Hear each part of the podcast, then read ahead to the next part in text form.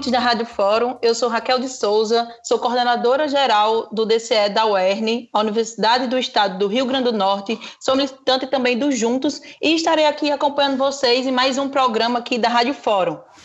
É, a rádio é organizada pelo, pelo Fórum Sindical e Popular de Juventudes por Direitos e pelas Liberdades Democráticas e tem como objetivo né, ser um espaço de debate entre as diversas entidades sobre a conjuntura atual. Esse é o nosso terceiro programa e terá como tema a importância da educação pública e da ciência em tempos de pandemia. A trilha sonora de hoje é da compositora e cantora a rainha do samba, Dona Ivone Lara, e estaremos sendo acompanhados também é, de Rúbia. Olá, gente. Eu sou a Rúbia Sagaz, sou assistente social, trabalhadora do Instituto Federal Catarinense, representante do SINASF. Estou aqui hoje como mediadora na Rádio Fórum. Vou apresentar os nossos convidados. Nosso tema de hoje é educação, protagonismo da educação nesse momento de pandemia. Nós estamos eh, hoje com a professora Elizabeth Barbosa, professora de enfermagem da Universidade Federal Fluminense, campus Rio das Ostras. Ela é representante da direção nacional do Andes e também da direção da ADUF. Também conosco hoje, para dialogar um pouco sobre esse tema tão importante, o professor Milton Pinheiro, professor titular de História Política da Universidade da Bahia, cientista político de formação e representante da unidade classista. O nosso tema é de extrema importância diante desse cenário. Nós temos visto todos os serviços públicos muito protagonistas no enfrentamento da pandemia. E a educação tem se mostrado nessa linha de frente, né? Então, eu gostaria de ouvir um pouco dos nossos convidados o papel da educação, que eles façam nesse momento uma reflexão sobre a importância de nós é, lutarmos pela educação pública, que tem sido protagonista nesse momento. Boa tarde a todos. Boa tarde, Rúbia. Boa tarde, Rúbia. Podemos começar então com a professora Elizabeth, fazendo umas considerações a respeito do papel e protagonismo da educação nesse momento? Sim, Sim claro. podemos. É, então, boa tarde a todas. Eu sou Elizabeth, né? E falar um pouco sobre o papel, né, é, da universidade né, nesse período de combate à pandemia, eu acho que é de extrema importância. Eu acho que a universidade ela é um território de produção de conhecimento, né? E nesse momento eu acho que a universidade tem se feito, está se fazendo e vai continuar se fazendo extremamente presente, né? Tanto na pesquisa quanto na extensão, no, no sentido da, do, do, papel da universidade na solidariedade desse momento. Né? É, a gente tem visto no, no cenário nacional de todas as universidades, o ANES, inclusive, tem feito uma campanha sobre isso, que é de mostrar o que a universidade tem feito né? na construção de, de uma tecnologia que está sendo utilizada e usada né? nesse combate a, ao Covid-19. Né? Universidades construindo é, respiradores, é, produtos farmacêuticos, remédios, né? É, universidades construindo plataformas que a gente pode acompanhar né? a, a relevância desse vírus né? É, em termos epidemiológicos, em termos de análises sociais, de análises políticas. Né? Os projetos de extensão das universidades, né? É, desenvolvendo aí é, vários projetos de prevenção, de como que a população lida né, é, com, esse, com esse vírus, né, como é que ela se previne desse vírus. Então, penso que o papel da universidade nesse momento está sendo extremamente importante. Né?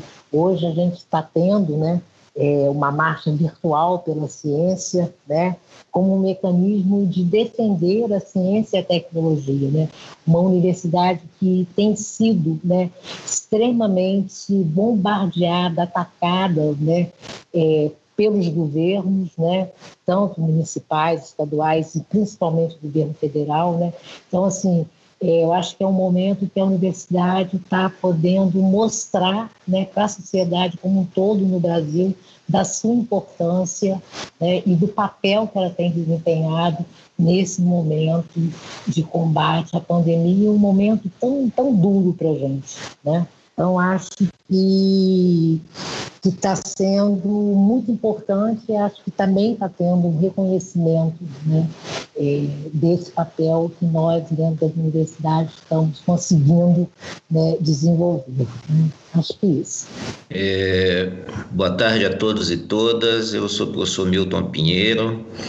É, eu considero que nesse momento de pandemia, um dos aspectos mais sérios para que o conjunto da população possa desvelar na sociedade brasileira é que as políticas que tiravam o papel do Estado, ou seja, a presença do Estado na saúde, na educação, nos serviços públicos, ela está sendo derrotada pela realidade.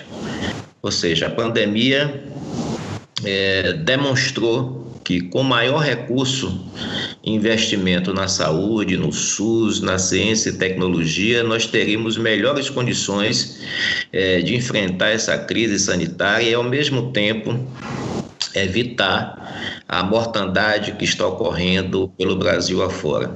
A universidade tem cumprido um papel, mesmo com esse baixo investimento dos governos, federal, dos governos federal e estaduais, ela tem cumprido um papel relevante no sentido de produzir tecnologia para o enfrentamento, ao lado disso, produzir conhecimento e disseminar informações para que o conjunto da população possa ficar menos exposta é, às circunstâncias do vírus. E, ao mesmo tempo, ela tem chamado a atenção do conjunto dos trabalhadores da sociedade em geral para o papel insignificante e desrespeitoso que o governo federal do miliciano Jair Bolsonaro está tendo é, no sentido do enfrentamento que seria necessário para evitarmos um conjunto de mortes mais é, avassaladora do que está ocorrendo nesse momento. Né? É, é importante registrar, portanto, que é, mesmo nessa conjuntura nós temos a denúncia é, dos crimes do Estado, ou seja, muitas das mortes estão ocorrendo em virtude da incapacidade do Estado de responder a essa pandemia, né?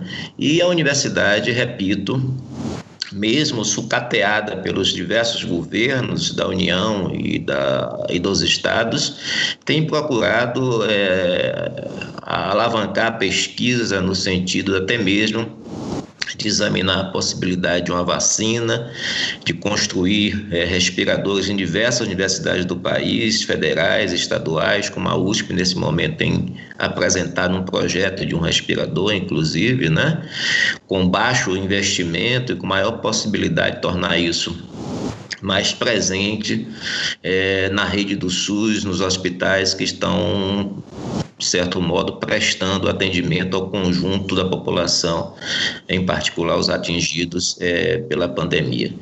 É um momento grave, e esse momento coloca em xeque a visão neoliberal do Estado é, ao deixar as forças do mercado, a saúde, a educação e o atendimento público à sociedade em geral, em especial aqueles que estão mais expostos às diversas carências nas periferias das grandes cidades, no conjunto da, das populações mais atingidas pelas necessidades básicas. Então, mais uma vez, a universidade tem mostrado né, o seu papel num país onde a ciência, a tecnologia, o conhecimento superior está sendo tratado de forma extremamente desonesta e está sendo atacado nas suas finalidades. Então, acho que a Rádio Fórum trazer um debate como esse é uma oportunidade de, mais uma vez, externar isso para o conjunto dos nossos ouvintes. Sim, muito importante os apontamentos aqui feitos pelos professores convidados. Agradecer a presença de vocês aqui hoje, né, contribuindo com esse debate. E dizer, né, reforçar da nossa defesa pela educação pública por todos esses motivos que nós estamos apontando, que nós já vimos apontando, né, há muito tempo no movimento sindical, na organização da nossa classe. E ressaltar é, o papel fundamental, né, que a gente pode até colocar a educação aí na linha de frente com a saúde, porque se a gente pede o isolamento social, se a gente faz o apelo e a Organização Mundial de Saúde faz esse apelo também para que a gente faça o isolamento e para que a gente faça a quarentena, é justamente para que dê tempo para que se desenvolvam as pesquisas com relação à vacina e o próprio entendimento desse vírus, né, que é muito novo e chegou devastando, então a gente não teve tempo. Lamentavelmente, a saúde já vinha sofrendo ataques, né? No Brasil, a saúde pública, com o, com o governo Bolsonaro, muito mais, a partir do. do, do da, de, a partir da, da, da, adoção da pasta, né, de, do ministro Ventralbe ter assumido a pasta da educação lá no 15M, no ano passado, a gente já vinha denunciando esse governo, os ataques à educação, então a pandemia chega no momento que a educação pública estava já sofrendo esses ataques, estava com muitos cortes, então a nossa defesa, né, pelo orçamento público direcionado à, à educação pública para que atue junto com a saúde no enfrentamento a essa pandemia, desenvolvendo pesquisas, materiais de proteção e a pesquisa de vacina, a cura, né, enfim, tudo que for possível nesse sentido. Então, agradecer a presença de vocês e dizer que agora, como já tinha sido ressaltado pela Raquel, cumprimentar também a Raquel, que está aqui junto comigo mediando esse debate. Ressaltar que hoje a nossa homenagem é a nossa rainha do samba, dona Ivone Lara, e agora a gente vai ficar com um pouquinho da música dela.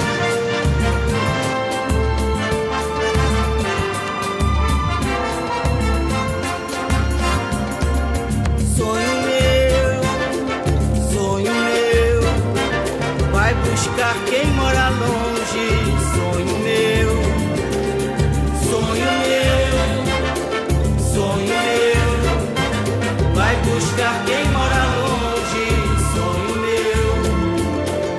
mostrar esta saudade, sonho meu, com a sua liberdade, sonho meu, meu céu, a estrela guia se perdeu e a madrugada fria só me traz melancolia, sonho meu. Então voltamos para o segundo bloco. Então, esse período de isolamento social, muitas universidades vêm recorrendo a ferramentas online, né? Ao ensino à distância.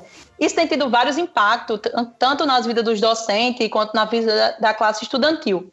Há universidades que chegaram a implementar esse mecanismo, mas há algumas universidades que estão é, lutando para não implementar, uma vez que enxergam que essa ferramenta é exclusiva, pois não contempla a todos e a todas, como é o caso da minha universidade, né, como é o caso da UERN, que é composta majoritariamente pela galera pobre.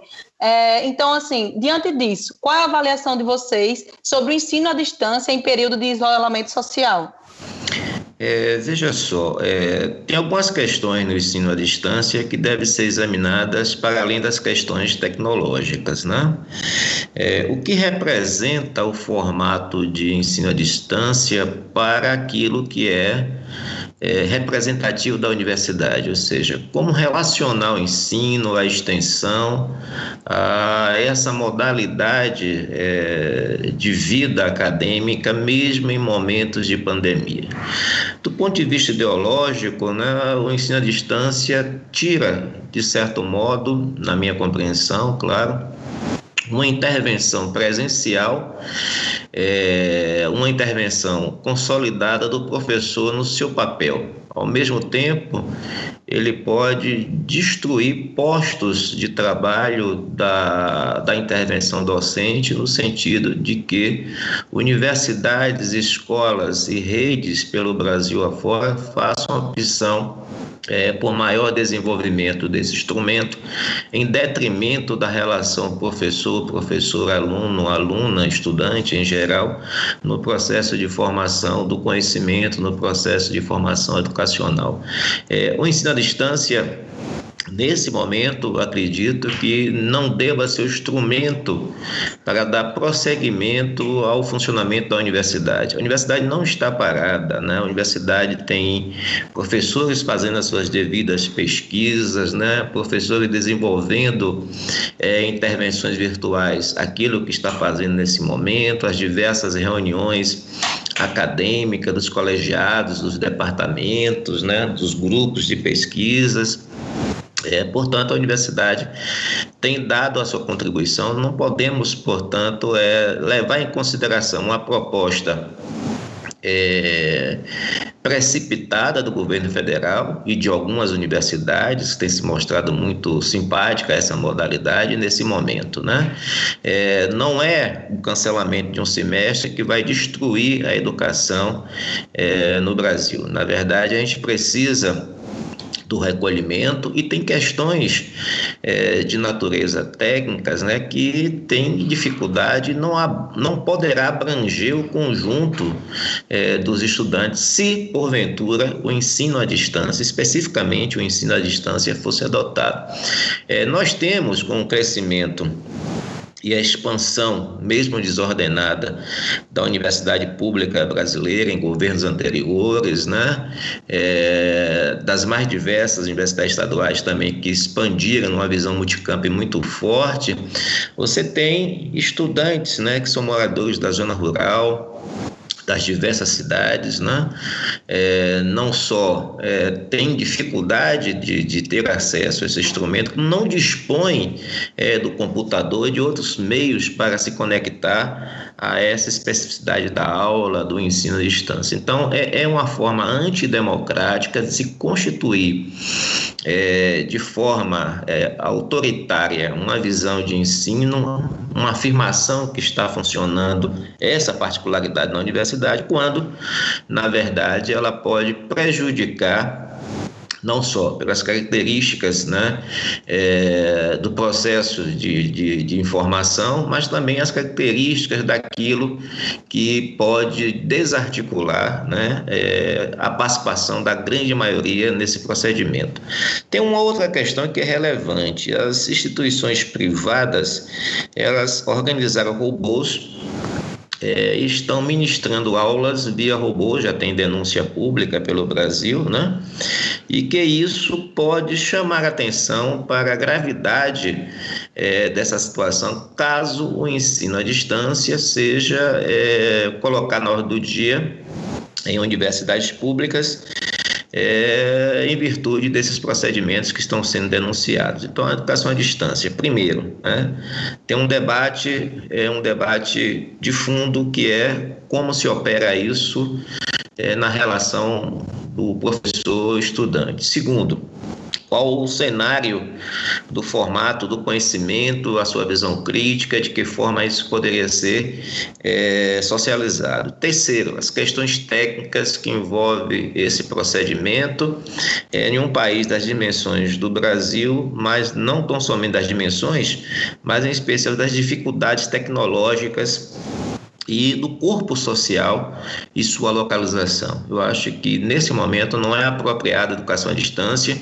E em um segundo momento se precisa fazer um debate muito sério a respeito disso para ver se tem é, algum tipo de, de, validade do ponto de vista político, do ponto de vista é, do conhecimento, do ponto de vista é, da manifestação ideológica de uma nova modalidade e até mesmo e principalmente do acesso do, do, conjunto dos estudantes, daqueles que estão no processo de formação, através desse instrumento questionável nesse momento, né? E é muito grave a situação identificadas em faculdades e instituições particulares é, na utilização de robôs, né? Cobrando mensalidades é, demitindo professores e professoras e se utilizando da lei do mercado para é, avantajar seus lucros numa relação muito consistente de desrespeito à realidade em que vivemos nesse momento. É isso. Bom, é, falar, né, fazer uma avaliação né, é, desse uso né, do ensino à distância nesse momento, né, eu acho que a gente tem que fazer, levantar alguns elementos. Né? É, o ensino à distância no Brasil, né, ele, pelo menos há umas três décadas, ele vem sendo né, colocado. Né? E na nossa avaliação, né, na avaliação do ano sindicato nacional, é, a gente tem uma série de elementos contrários, né? Porque, na realidade, o ensino à distância, ele é um projeto do capital para a educação. Né? É, a gente tem tido vários ataques, várias ameaças né, não agora nesse momento, mas anterior a isso, né? É, inclusive com um decreto. A gente teve, acho que mais ou menos uns dois anos, né? primeiro lá em 2005 a gente teve a liberação no ensino presencial de 20%, né? Hoje a gente já tem a liberação de 40% né, de disciplinas né, à distância nos cursos de graduação presencial. E a gente tem feito um enfrentamento é, grande contrário a essa implementação. Né? É, e é um modelo de educação que não é, é vem inclusive sendo apontado né, por organizações, internacionais, né, Banco Mundial, Organização Mundial do Comércio, entre outras, né, que vem sempre colocando né, essa ferramenta como uma opção para a educação. Né? Educação como mercadoria muito mais fácil de ser vendida. Né? Nesse momento da pandemia, né, eu acho que tem uma série de elementos que a gente tem que levantar né, para entender né, é, por que não né, de utilizar essa ferramenta nesse momento. Né? Primeiro que eu acho que a pandemia ela veio para a gente é, num momento é, onde o isolamento ele foi imposto. Né? Nós não nos preparamos para entrar nesse isolamento. Né? Então, se a gente for pensar no docente, né, é, a gente acabou entrando no isolamento e assumindo tarefas que não estávamos preparados. Né? A própria tarefa da casa, de cuidar da casa, de cozinhar, dos filhos, de cuidar de idosos, de cuidar é, de pessoas com deficiência, enfim. A gente começou a, a ter uma mudança na nossa rotina e que não estávamos preparados para isso. Né? Pensar no ensino à distância, né, para a gente, enquanto docente, né, primeiro que a gente não tem uma formação para trabalhar com essa tecnologia. Né? Dar uma aula né, utilizando ferramenta online, nem todos nós estamos preparados. Né? O próprio acesso, inclusive, a essa ferramenta, a essa tecnologia. Né? É, eu tenho uma boa internet em casa, mas tenho passado grandes apertos porque tem tido problemas de acesso, inclusive. Né? É, se a gente for pensar no estudante, né, eu acho que isso ainda se complica mais ainda. Né? Eu acho que nos últimos tempos nós tivemos uma coisa muito boa na universidade, que foi um acesso muito maior das classes populares na universidade. Nós temos alunos no nosso cotidiano que têm uma dificuldade imensa de acesso à internet. Muitos de nossos alunos só acessam a internet na universidade. Né? Fora da universidade, eles não têm como acessar a internet. Né? É, muitos dos nossos alunos são filhos da classe trabalhadora e pais que têm trabalhos completamente precarizados. Então, assim, esse isolamento também mudou a rotina desses estudantes. Né? É, eu acho que a gente tem uma série de elementos, não só objetivos, como também subjetivos. Né? O momento que a gente está passando, acho que a gente está passando um momento onde a, a maior defesa nossa tem que ser a defesa pela vida, a defesa da vida. Né? É, nós, no Antissindicato Nacional, estamos defendendo né, a suspensão total do calendário acadêmico em todas as universidades, institutos, CETES, né? Porque não tem, nesse momento, condições da gente manter a universidade funcionando na sua normalidade. Nós estamos num momento completamente novo para a gente. Né? Acho que a gente nunca viveu esse momento mundialmente, né? uma pandemia que assola o mundo. Né? É, então, assim, é, a gente vê como uma coisa muito ruim e até entendendo que é, é essa imposição da EAD, né, é, que vem nesse momento, ela não vem só nesse momento, ela já vinha anteriormente, né, e o que, que significa né, essa imposição da EAD hoje para, para além da pandemia, para depois da pandemia. Né? É, algumas universidades, acho que a universidade, acho que Mato Grosso está né, tá tendo a imposição da EAD, e a dificuldade, né, a gente está vendo isso, né, a dificuldade dos professores desenvolverem e dos alunos participarem. Né? Então, acho que a gente vê como uma coisa muito ruim né? É, acho que a universidade hoje, né, no primeiro bloco a gente falou sobre isso, está tendo um papel extremamente importante né, é, de produção de conhecimento, como o próprio Milton falou, nós não estamos parados, ao contrário, né, estamos trabalhando muito, né, estamos tentando né, ajudar nesse momento né, é, ao Brasil como um todo a vencer, né, com pesquisas, com é, várias atividades de extensão, com várias produções científicas. Né? Então, eu acho que não é um momento para a gente pensar na EAD, né? e até porque pensar na EAD, né, pensar no ensino, no ensino à distância, né, é entender que ele pode ser usado como uma ferramenta no nosso ambiente de sala de aula, né? não como uma forma de formação. Então, a gente vê como uma, uma coisa muito ruim né? e não apoiamos né, esse tipo de atividade nas nossas universidades. É isso. Muito obrigada pelas considerações, companheira e companheiro. Então, é, é nesse sentido mesmo, né? Diante dessa pandemia, inclusive, o Paulo Lehmann, dono da Fundação Lehmann, é, deu uma declaração, né, que para gente é muito sintomática. Ele diz que na crise ele vê grandes oportunidades. Ele que tem esse, esse programa, né, da fundação dele para oferecer, segundo as características lá na, na denominação da, da plataforma, para oferecer é, educação de qualidade para todos, sem misturar com política, né?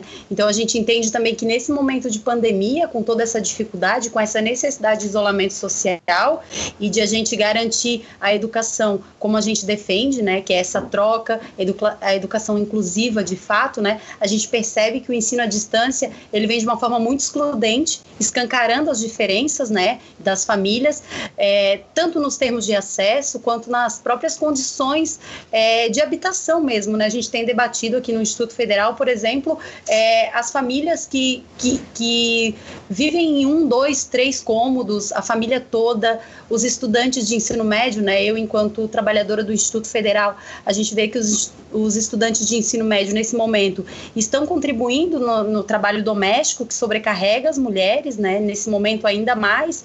Então, cuidando dos irmãos, ajudando-nos a fazer diário, é, ainda tem que, que, se preocupar com as tarefas que tem que entregar, com essa dificuldade de acesso. Então, a gente percebe como esse ensino à distância ele vem acentuar ainda mais as desigualdades que a gente já conhece no nosso país, né? E que a gente vem tentando é, construir um ensino mais inclusivo, com muita dificuldade, né? Mas a gente vem dado todo o nosso suor aí nesse momento, e agora a gente vê o EAD é, rasgar, né? E, e escancarar ainda mais e produzir ainda mais desigualdade, né? Essa que é a verdade. Então, todo, todo, esse, todo esse aspecto que vocês trouxeram para a gente avaliar, é, o que para a gente é um grande problema, uma grande dificuldade, para o Paulo Leman, né, de acordo com a, a, a, própria declaração dele, é uma excelente oportunidade de vender para o Estado a plataforma dele, né, no sentido também de levar esse, esse conhecimento para as pessoas sem, sem sem produzir, é, na verdade, sem que, sem que os estudantes pensem, né? Porque ele considera que o problema do ensino é colocar política. Então, o que eles querem é formar mão de obra qualificada, sujeitos a críticos, não pensantes, para que não questionem os problemas da sociedade, né? Que a gente tem visto tão fortemente nesse momento de pandemia. Vou passar então para minha companheira Raquel para ela fazer mais umas considerações também a respeito da, do que vocês trouxeram, para a gente depois partir para o terceiro bloco. Muito obrigada. É, pois é, a Beth foi muito feliz né, com a colocação que nós, nos, nós não nos preparamos para o isolamento, né, nós fomos pegos de supetão com a chegada do novo Covid no Brasil, e é super importante a universidade a responsabilidade de entender o contexto atual. Né? É hora da gente se preocupar com a vida das pessoas e não com o calendário acadêmico. Nós vamos agora para mais um intervalo, com mais um pouquinho de música de Dona Ivone Lara, e voltamos já. E acreditar eu não recomeçar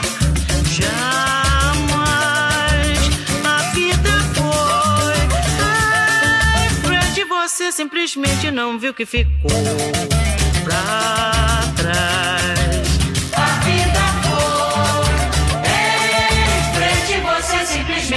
Viu que ficou. Oi, gente, retomando aqui nosso debate, agora estamos no terceiro bloco. Vamos falar um pouquinho a respeito, é, vamos perguntar, na verdade, para os nossos convidados, né, é, o entendimento, o que eles acham nesse momento da possibilidade de adiamento do Enem. Temos visto aí é, o nosso ministro comentar, inclusive, que o Enem não vem para fazer nenhum tipo de reparação, foi essa uma declaração que ele deu há dias. Então, ele tem se demonstrado também através de uma propaganda. Nada representativa, né? Dizendo da, das dificuldades dos jovens. Imagina se uma geração de profissionais for nesse momento é, for atacada, enfim, ou se, se, a gente deixar de ter essa, essa, geração de profissionais, ele faz assim um apelo é, bastante ruim, assim, pesado. Então eu queria ouvir um pouquinho da Beth nesse momento, é, da Elizabeth é, a respeito dessa postura né, do ministro e do possível adiamento e da necessidade de adiamento do Enem. Né? Nesse contexto, queria te ouvir um pouquinho, Beth. Acho que é extremamente importante adiar o Enem. Né? E aí eu acho que a gente pode conversar sobre vários elementos aqui, acho que a gente já começou a apontar eles né, é, no bloco anterior, né, quando a gente falava da questão do ensino à distância, né? É, o ministro fez né, uma declaração né, de que o Enem não veio para corrigir as injustiças, né? Então, eu acho que a gente pode elencar condições objetivas e subjetivas né, da importância do adiamento do Enem. Né?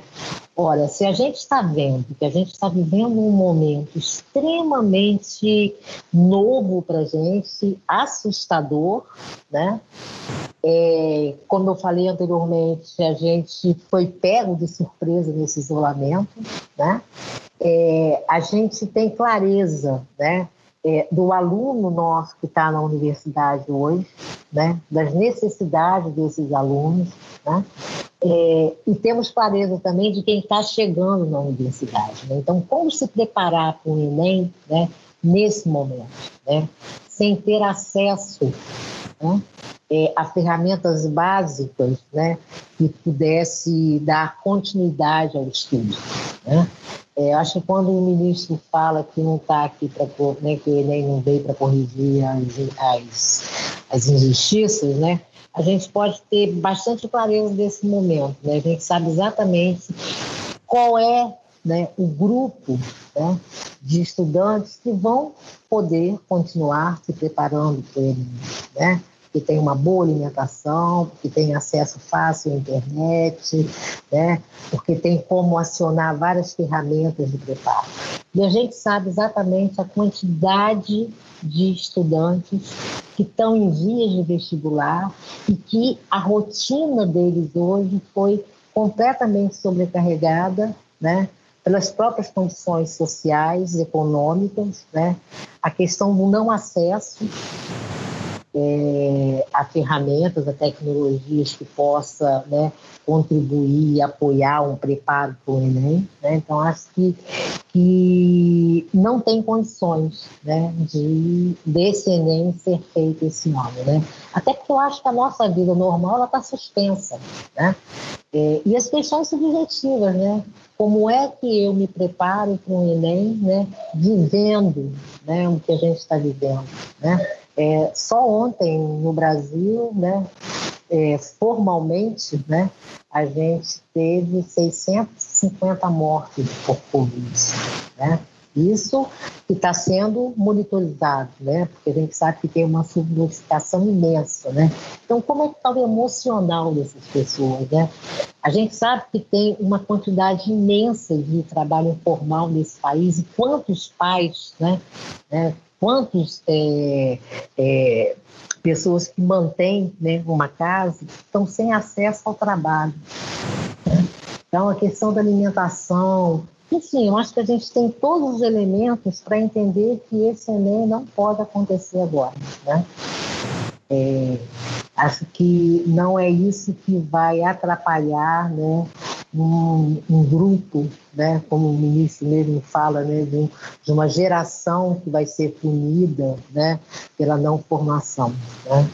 É, eu vejo é, de novo, né, que esse momento é um momento da gente salvar vidas, da gente defender a vida, né, e não achar que a gente precisa é, defender, né, o acesso, né, de vestibular, né, de um grupo é, a partir de 2025. Né? E a gente tem que pensar que esse momento é um momento de solidariedade, né, de, de preocupação de como é que a gente vai vencer esse momento, né, até porque eu acho que quando acabar essa pandemia a gente já vivia, né, continua vivendo uma crise econômica e social muito grande, né, o que que vai ser, né, pós-pandemia, né, é, essa crise, né, muito maior né, em termos econômicos e em termos sociais. Então acho que não vai ser acontecendo, acontecendo o Enem, né, que a gente vai mudar as coisas. Né? Ao contrário, eu acho que não temos condições né, nesse momento de manter o Enem. Sim, temos que pedir, brigar e lutar para que o Enem não aconteça assim. Acho que é isso. Então, né, é, com as escolas públicas paradas em detrimento a uma causa maior que a pandemia, como citado já anteriormente, a classe estudantil começou a exigir o adiamento do Enem, com campanhas e tudo mais. E uma vez que não está sendo possível, né, tocar o ano letivo normalmente e contrariando basicamente todas as evidências científicas, o governo federal lançou a nova propaganda do Enem, né, com o tema A Vida Não Pode Parar, que vai de encontro justamente a tudo que já foi debatido aqui, que a vida deve ser nossa prioridade nesse momento, né? Um lema que é no mínimo irresponsável no contexto atual, pois tem cidades que estão enterrando corpos em valas comuns e nisso o governo federal se mostra que ele serve, né? Então, Milton, é, diante dessa, desse avanço da pandemia do Brasil, é, qual a sua visão sobre a insistência do governo federal em manter a data do Enem? O Enem deve ser adiado? O que nós podemos fazer? Olha, é, é, bastante preocupante essa forma do governo federal enfrentar a pandemia. Primeiro, é, desconhecendo e tornando extremamente complicado a ideia é, do vírus, né? Primeiro é uma gripezinha, segundo é um daí, não posso fazer nada, não sou coveiro, é, não consegue ter nenhum tipo de política pública para permitir a distribuição dos respiradores para formar os UTIs pelo Brasil afora. E agora mais uma ideia extremamente é, delicada, que é do campo das aberrações do governo federal o Enem não pode ser realizado. Né? É, para além das questões sanitárias, das questões do Covid, né? da, do isolamento, há imensos segmentos da população sem acesso à informação é, para que pudesse participar desse momento de qualquer tipo de prova, ou seja, registro e repito, né? Para além da pandemia, ou seja, essas pessoas estão sem acesso à aula, sem acesso básico às informações de qualquer tipo de revisão, de acompanhamento é, dos conhecimentos básicos para participar do Enem, e o próprio governo, numa visão meritocrática, quer favorecer aqueles que é, em estratos médios da população, da pequena burguesia em diante, né, é, em tese estão tendo acesso à informação através do seu, seu sistema é, de mídia, seus computadores, seus acessos aos diversos pré-vestibulares virtuais, o que denotaria, evidentemente, uma opção é, por um determinado extrato nessa política do governo, né? Então, eu acho que o Enem não pode acontecer, tem que ter a repulsa é, do conjunto dos professores, do conjunto dos estudantes, né, porque isso é, fere a circunstância social que estamos vivendo, né, ou seja, facilita a expansão do vírus. Essa prova em quantidade massiva é, em todo o Brasil e é extremamente discricionária em relação àqueles que talvez seja a grande maioria dos pretendentes ao Enem que não tem acesso às informações, aos, aos elementos básicos para, é, de forma tão célere como o governo está se propondo a fazer, é, realizar essa prova, se apresentar em condições de melhor aproveitamento diante dessa prova. Mais uma dessas políticas é, é, de caráter fascista do governo, né, porque é discricionária, porque é dirigida contra segmentos expressivos da população, porque é evidentemente é, racista, inclusive, né? É, porque vai discriminar segmentos da, da população nas periferias, no interior mais distante do Brasil, em zonas que é, não se tem acesso aos instrumentos mais, mais elementares, né, para que se possa ter condições de fazer uma boa prova.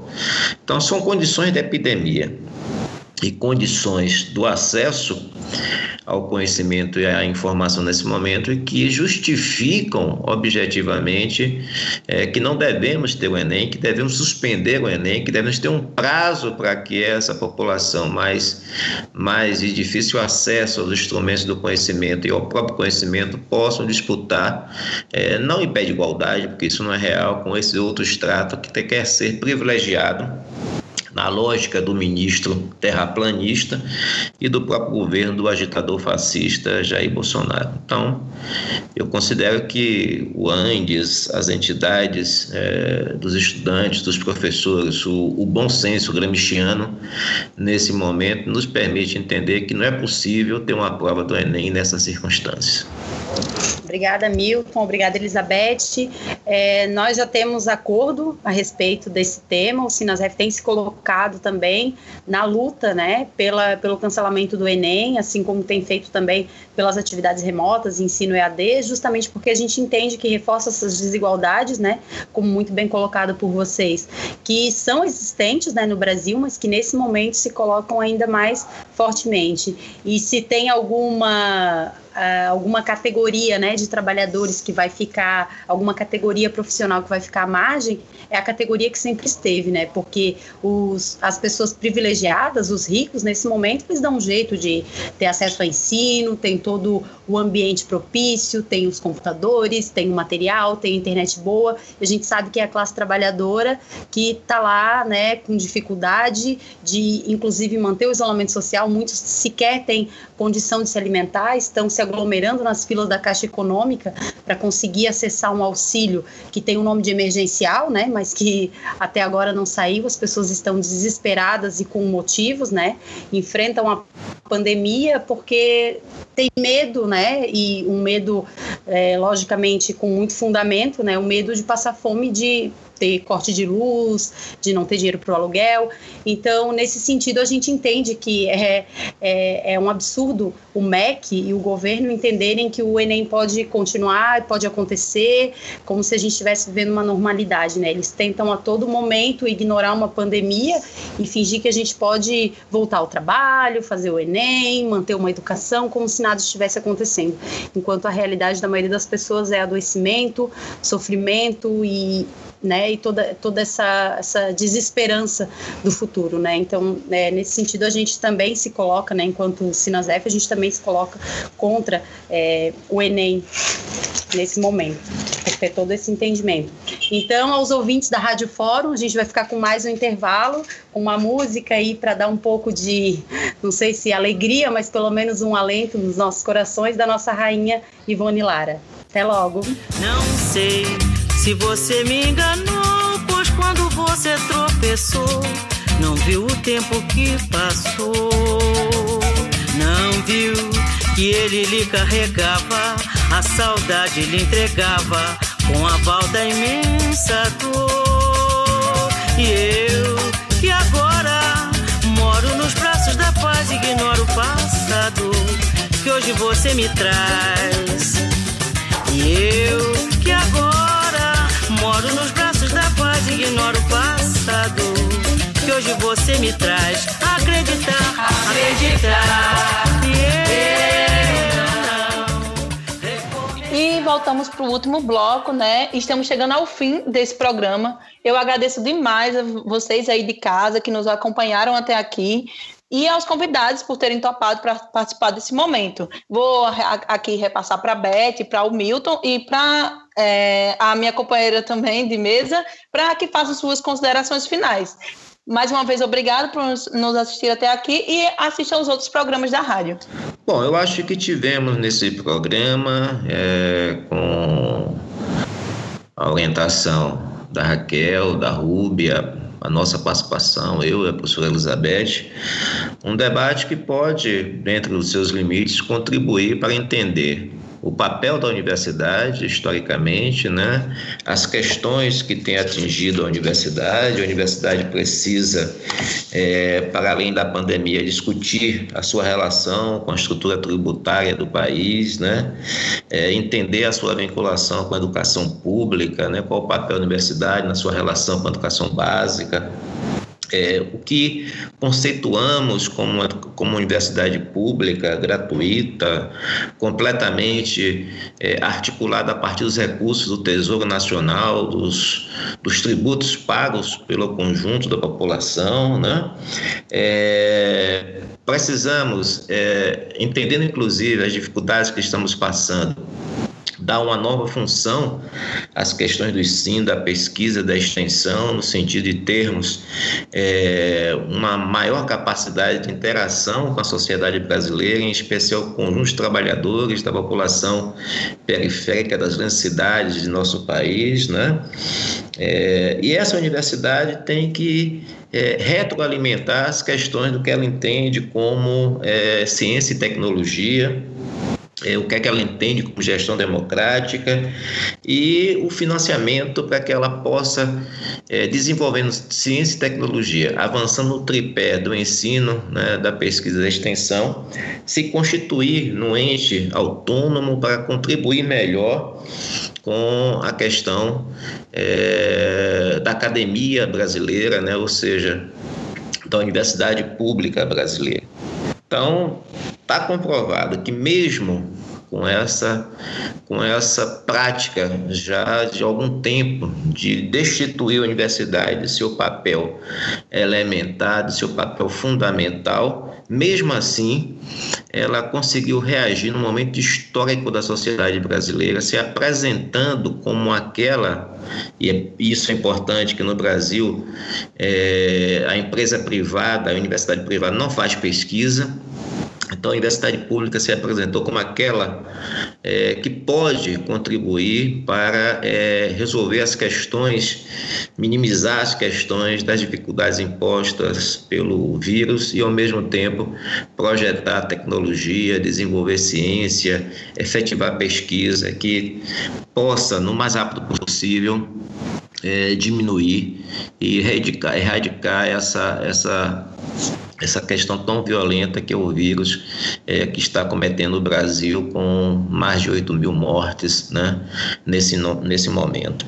Então a universidade tem, tem dado a sua contribuição, embora os governantes, não só do governo federal, mas diversos estados da federação também não têm é, nenhum compromisso com o seu projeto, com a sua perspectiva de, através de uma política pública, chegar ao conjunto da sociedade, ao conjunto da população. Então, foi um debate importante sobre o papel da universidade na sua relação com esse momento histórico, né? entendendo, inclusive, que a forma como se entra na universidade, nesse momento, tem que ser repensada e até para compreender que nesse momento também não podemos ter a prova é, do Enem, porque não pode atender ao conjunto daqueles que, advindo setores populares né, da nossa sociedade, possam disputar em melhores condições com o conjunto daqueles que têm instrumentos mais potentes e maior acesso é, às informações básicas do conhecimento. Então, acho que foi um bom debate e agradeço o convite e me coloco à disposição para qualquer outro procedimento. Um abraço a todos, um abraço é, a Raquel, a Rubi e a Elizabeth. Muito obrigado. É, primeiro, queria agradecer muito a oportunidade né, de estar aqui com, com vocês. É, participando dessa atividade da Rádio Fórum, né? agradecer ao companheiro Milton, né? agradecer a Raquel, a Rúbia, ao Tiago e ao André, né, que deram todo o suporte para essa atividade estar acontecendo, né? É, dizer que esse debate é um debate extremamente importante, né? Poder falar um pouco, né, da universidade, da importância dela e do papel relevante que ela tem nesse momento, né? É, que a gente está vivendo, né? Esse momento mundial de pandemia, né? É, eu acho que a universidade está é, tá tendo a oportunidade né, de ser reconhecida né, num espaço que sofre tantos ataques, né, é, falar um pouco dela, falar das ações que a gente está podendo desenvolver pela universidade, né, e também falar né, dos ataques a qual ela está sendo submetida, porque ela continua sendo atacada, né? Prova disso, a gente estava discutindo né, a questão do ensino à distância, né? É, e não só né, a universidade, a educação, né? Mas acho que nesse momento, se a gente tivesse né, um, um sistema único de saúde que realmente né, é, fosse forte, né, é, apesar do nosso sistema ser o maior sistema do mundo, né, mas ele sempre foi subfinanciado, ele sempre foi super sucateado, né, então hoje a gente tem uma dificuldade imensa né, de responder né, positivamente a esse enfrentamento, né, pela, né, pelo próprio desmonte dele, né, é, dizer que para além né, do que a gente colocou aqui como, como elementos importantes para a gente vencer a pandemia, né, com a contribuição da universidade, né, acho que nesse momento é importante a gente falar também do quanto que é importante a gente continuar na luta pela revogação da emenda constitucional 95, né, que tirou né, e vai continuar tirando recursos, né, pelo menos nos próximos 20 anos, né, é, então, o quanto que é importante a gente dar conta, porque a gente sabe né, o que, que significou, né, para além de todo o ataque, né, mas esse desmonte, esse, essa retirada de investimento né, na educação e na saúde. Né? A gente está vivendo isso, agora, está né? Tá conseguindo. Né? Eu acho que a gente já via, né? mas eu acho que uma parte né, da nossa sociedade não conseguiu entender, talvez, né? espero que eles consigam ver exatamente né? isso agora, né? quanto que isso é negativo. Né? Então, assim, agradecer muito e achar, né, espero né, que essa atividade, as nossas contribuições aqui possam contribuir para a gente pensar né, em avançar mais na nossa luta em defesa da universidade, em defesa de uma saúde pública, né, estatal, com financiamento público. Então, agradecer muito a vocês.